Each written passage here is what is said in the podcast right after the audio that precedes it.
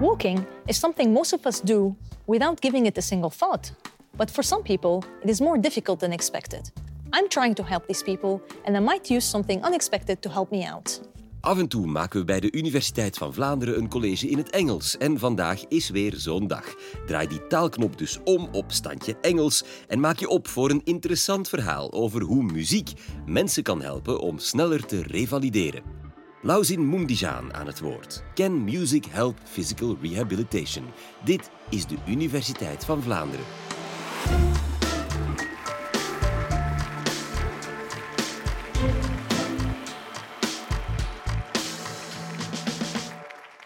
Okay, so please clap along with me.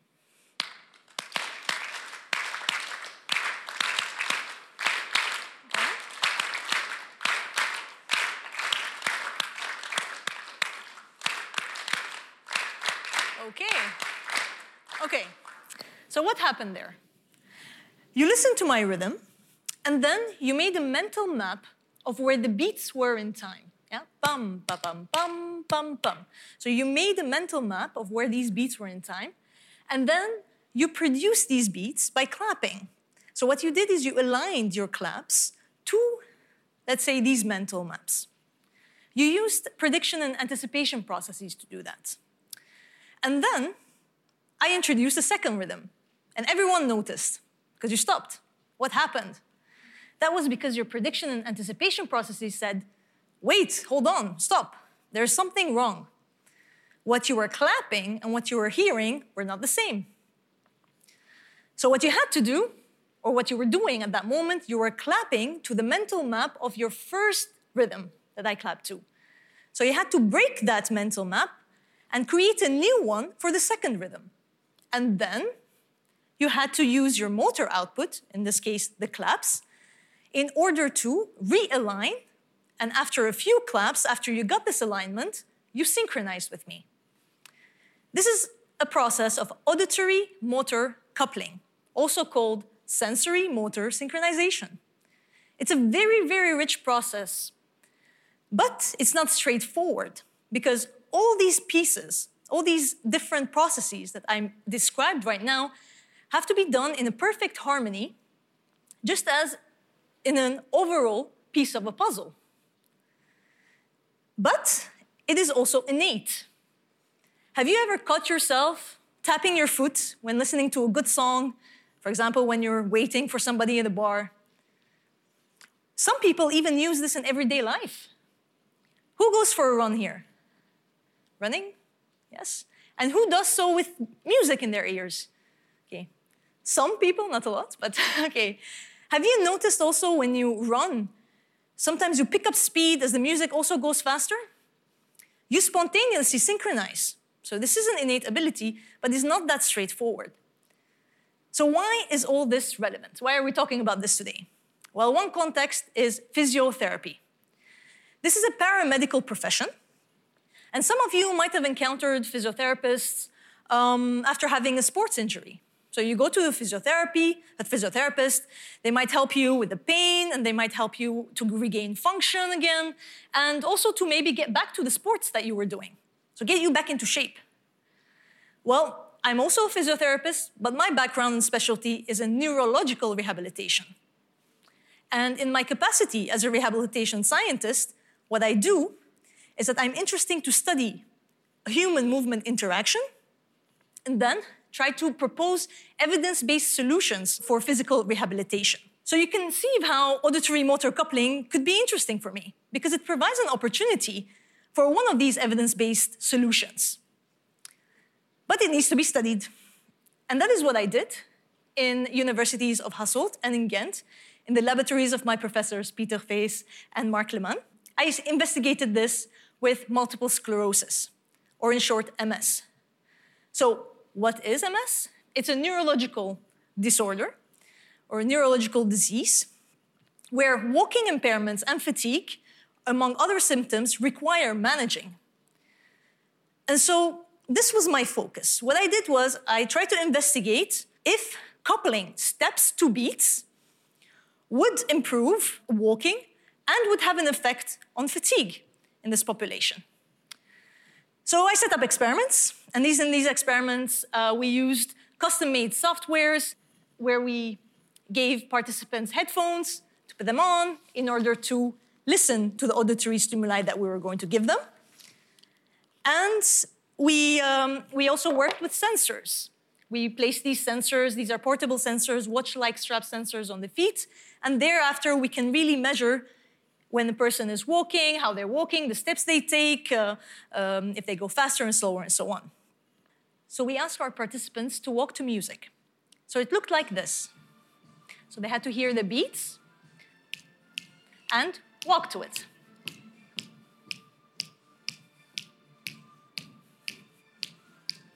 Okay. Then we also asked them to walk to metronomes. And it looked like this.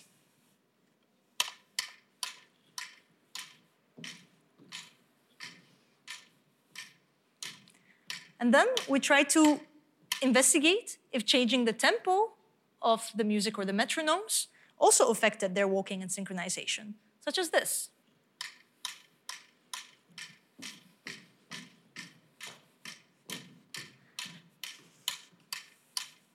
What the study showed, what the results showed, that the majority of persons with MS were actually able to synchronize to, to the beats in music and the ticks and metronomes.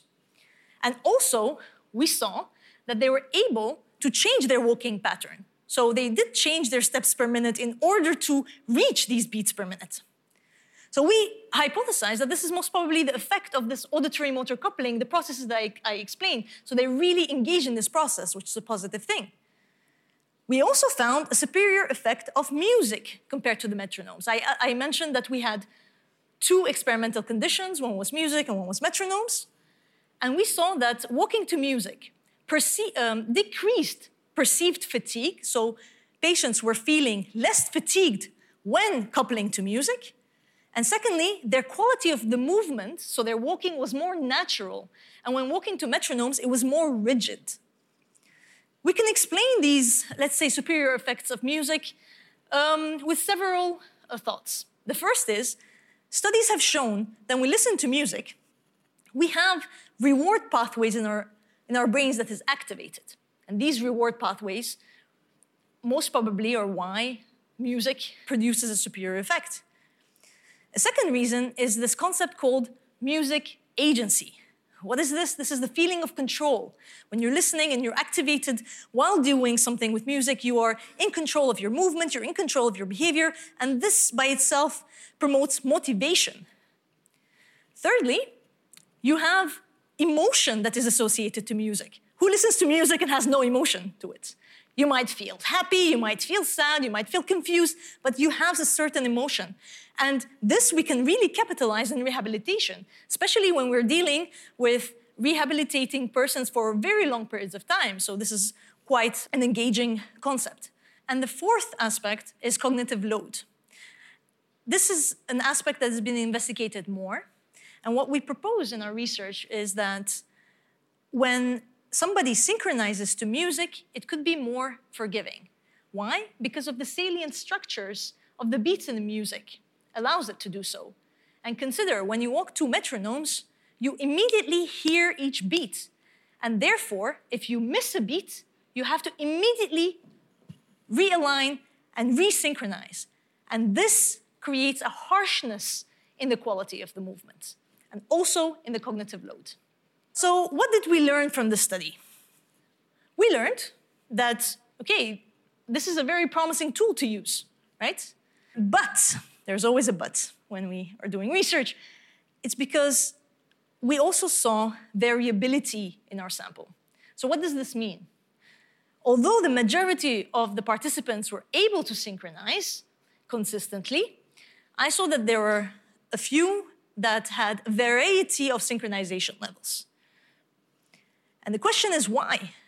Because this is very important to answer before we go to clinical practice. And I hypothesize that this why is due to a compromise of one of the pieces of the overall puzzle that we discussed. Is it really the perceptual aspects? Is it the motor aspects? Is it the prediction and anticipatory aspects? Is it their interplays? Or are there components that is not yet there in that piece of the puzzle?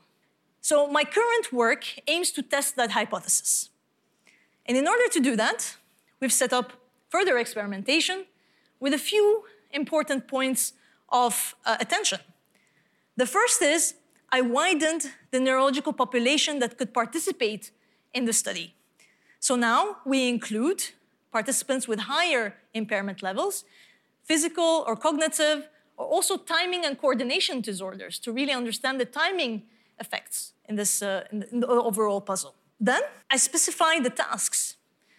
Now I include a finger tapping task. So persons have to tap to the beats that they hear. And this would allow me to have more of a controlled setting in order to study sensory motor or auditory motor coupling. And then we also have the walking tasks. And the walking tasks are there because this is the most clinically relevant, of course.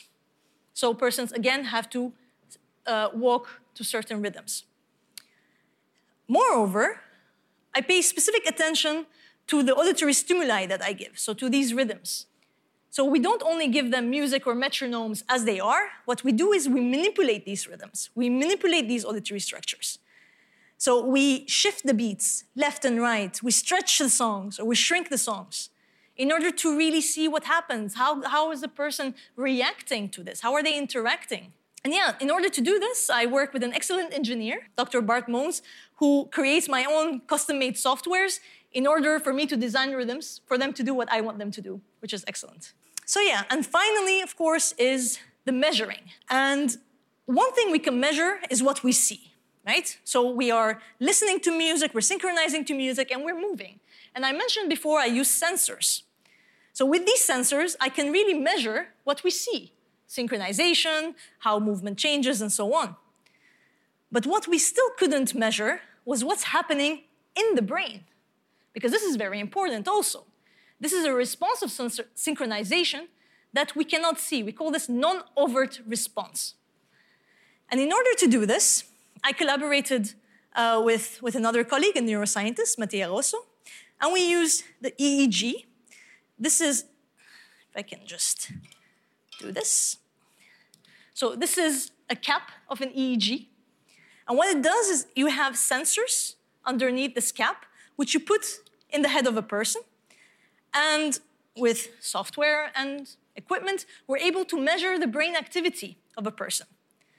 So, what we did with my colleague, we came up with a methodological solution to analyze these brain signals in order to, to measure these signals that were oscillating in the brain that were attuned to the rhythmic stimuli frequency.